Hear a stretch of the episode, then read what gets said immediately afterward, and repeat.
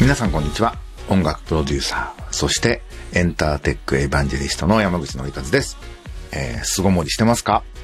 今とこれからのエンターテックのホットトピックについて一緒に考えていくこのプログラム。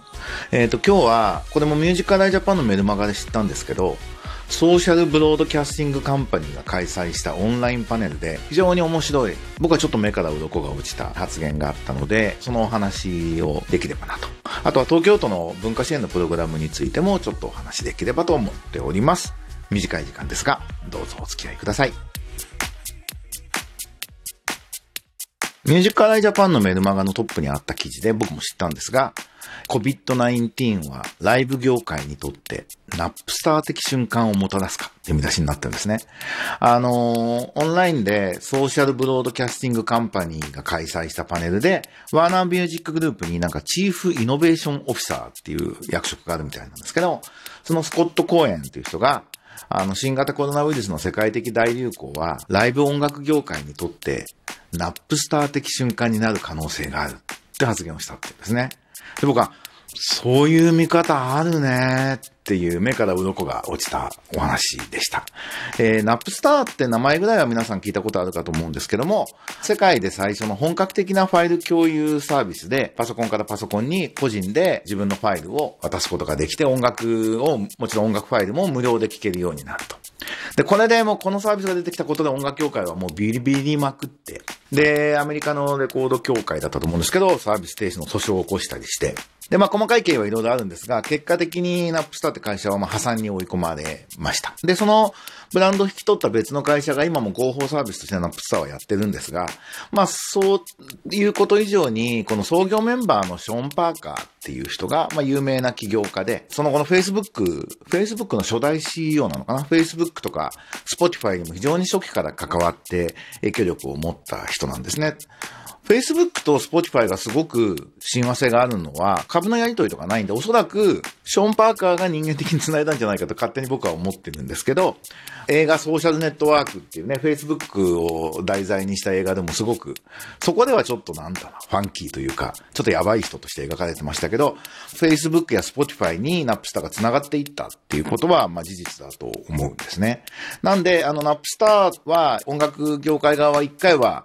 潰した。で、これは音楽ビジネスを壊すんじゃないかと思って潰したんだけど、そのいろんな歴史の中で Facebook が出てき、Spotify が出てきて、今や Spotify があるから、世界の日本以外のレコード業界はみんな儲かってウハウハだぜって言い始めたというような経緯がありますし、まあ一番大きいのは音楽体験が変わった。パッケージを聞くっていう体験からオンデマンドで聴きたい曲が聴けて、サブスクリプション月額課金で、まあ、もう一個言うとフリーミアムなんですけど、新しいサービスによって音楽体験が僕はまあ非常に進化したと。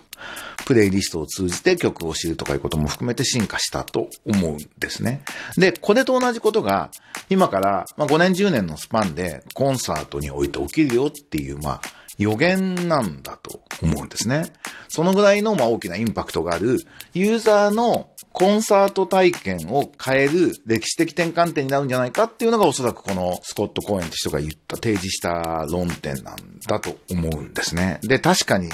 そうかもしれないなと僕も思いました。で、どんな変化があるかっていう予見、もっとみんなと議論していろいろ考えていきたいんですけど、とりあえず僕はすぐ思いつく3つのポイントを今日は提示しておきたいと思います。まず一つは、ソーシャルディスタンスを担保するコンサート運営っていうのが必要になるし、始まっていくと思います。やっぱコンサートってね、あの、ぶつかり合って、汗が、熱気があって、ライブハウスではモッシュしてみたいなのが楽しみ方になってますけど、まあ、それだと、まだしばらくできないよね、と。で、落合陽一さんとかはね、ソーシャルディスタンスイベントみたいなことを提唱したりし始めてるようですが、このロックアウト的な自粛が収まったとして、コンサートやるとすると、このソーシャルディスタンスを担保するやり方が必要だろうなと。これはなんか、多分業界全体でガイドライン作るみたいなことが必要だろうと思うんですが、コロナだけじゃなくて、僕もこの期間で感染症に関する本とかをいくつか読んだりしてるんですけど、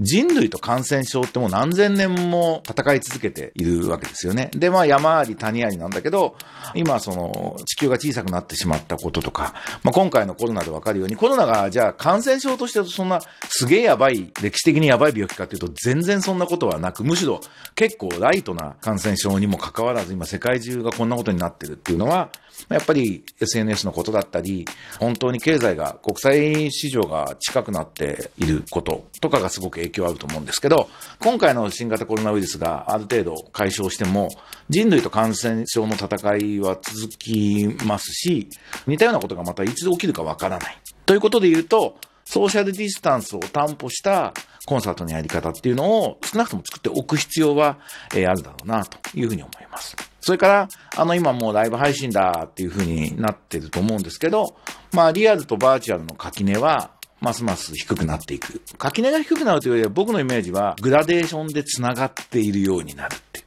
どこまでがリアルでどこまでがバーチャルなんでしょうっていうね。僕あの、コロナ関係なく前から言ってたんですけど、じゃあ東京ドームで隅っこの方で端っこの方で見てると結局でっかいモニター見ながら PA がよっぽど上手くなければ結構音響的にも問題があるようなものを、でも同じ場所にいるっていう、こう、喜びでやってる、楽しんでるわけですよね。じゃあそれと、えー、リアルにそれを中継して、今映画館とかでやってますけどね、300人の映画館で、いい音響で、えー、いいステージがよく見える映像でみんなと一緒に盛り上がる。これはリアルなのかバーチャルなのか。微妙ですよね。どっちがライブ感あるのかって、すごく微妙な状態にも今すでになってると思うんで、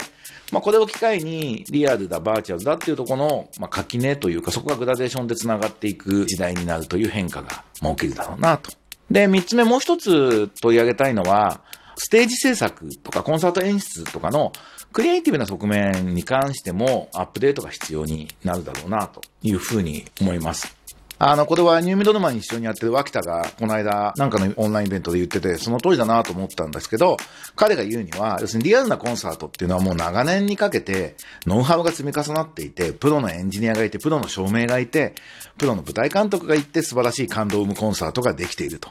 でも、ライブを中継するっていうことに関しては、テレビ中継っていうノウハウがあるにしても、その、ライブを動画で中継することに関しては、ノウハウがない、研究が足らないみたいなことを言っていて、その通りだなというふうに思うんですよね。で、これ、来週やるニューミドルマンのイベントでこの話ちょっとしようと思うので、興味のある方はぜひ Zoom でやるニューミドルマンコミュニティのイベントをあの参加していただきたいと思うんですが、コンサート制作のノウハウもアップデートが必要だなと。で、その今3つのことをやっていくと何が起きるかっていうと、コンサートというものが進化する。で、コンサートに来るお客さんの体験も進化するという、ああ、確かにレコーディングにおいて CD しか選択肢がなかった時代から Spotify になったことの進化と同じように、コンサートにも進化が起きるのかもしれないなと。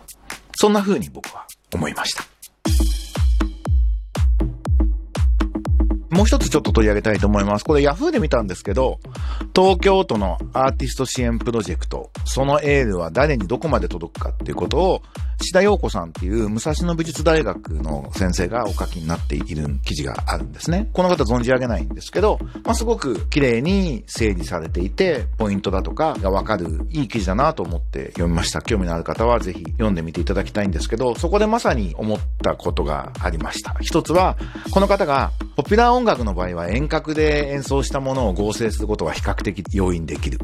星野源の家で踊ろうなどがコラボした動画ができるのが良い例だろうと。しかし、クラシック演奏や舞踊の場合はこれが難しい。ポピュラー音楽の場合にはリズムがかなり機械的に固定され共有されているので、遠隔合成や時間差での合成ができるが、クラシックの場合はリズムに揺れがあること自体が芸術的表現なので、全員が同じステージ空間にいることが必要となる。と書いてますね。これ全くもってその通りなんですけど、最後の結論だけ、全員が同じステージ空間にいることが必要となるというのが今までのテクノロジーだったっていうのが多分正確な答えで、クラシックだろうとなんだろうとリアルじゃなきゃできないというものだったことをどういう風に実現していくかっていうのはテクノロジーを使う側の人たちの努力も必要だし、同時に表現者も努力というか工夫が必要で、両方の工夫が合わさった時に、あ、これだったらクラシックでももコラボできるねと。オンラインでやれるねということがあり得るし。で、大抵は、大体、その代わりとしてやってる間は、まあ大したことなくて、やっぱり本物の8掛けぐらいができるようになるねっていうようなことに大体行くんですけど、それをやっていく過程で、新しい表現、新しいジャンルが生まれるっていうことが起きることが多いので、まずオンラインでもできるようにしよう、100%目指して頑張っていこう、80%ぐらいまだ多分できると思うんですね、僕は。80%ぐらいまでできるということをやっていくプロセスの中で、生でやるのとはまた別の価値のある表現、価値のある体験が生まれてくるっていうことが、えー、今僕らが期待するべきことなんじゃないかなと。あの、なんか動画出すと10万円払うみたいなね、ことを東京都がやってくれるらしいんですけど、動画化するのは大変なんだと。動画化をプロに頼めばそれだけで10万かかるんだみたいな指摘をしてる人もいるというのも、まあその通りなんですけど、あの、アーティストだとしたら、その今の起きてる社会現象自体をまさに自分の表現に取り入れるべきだと思いますし、今はテクノロジーを使ってネットで自分の表現を出していく時代だということも含めて自分の表現にしていく。で、生じゃなければ私の表現はできません。まあ、だから今はちょっと貧乏なんですっていう人は、まあちょっとぐらいお金あげてもいいと思いますけど、まあほっとけばいいと俺は個人的には語弊があるかもしれませんが思いますね。今まさに芸術家と自分のことを identify している人は、この世界的な危機、このテクノロジーを使わなきゃいけないという変化に対して、まさに自分の表現をそこにぶつけていく、この今の事態を何にするのかってことをやっていくのが今の現代アートの人たちの課題なんじゃないかなというふうに思いました。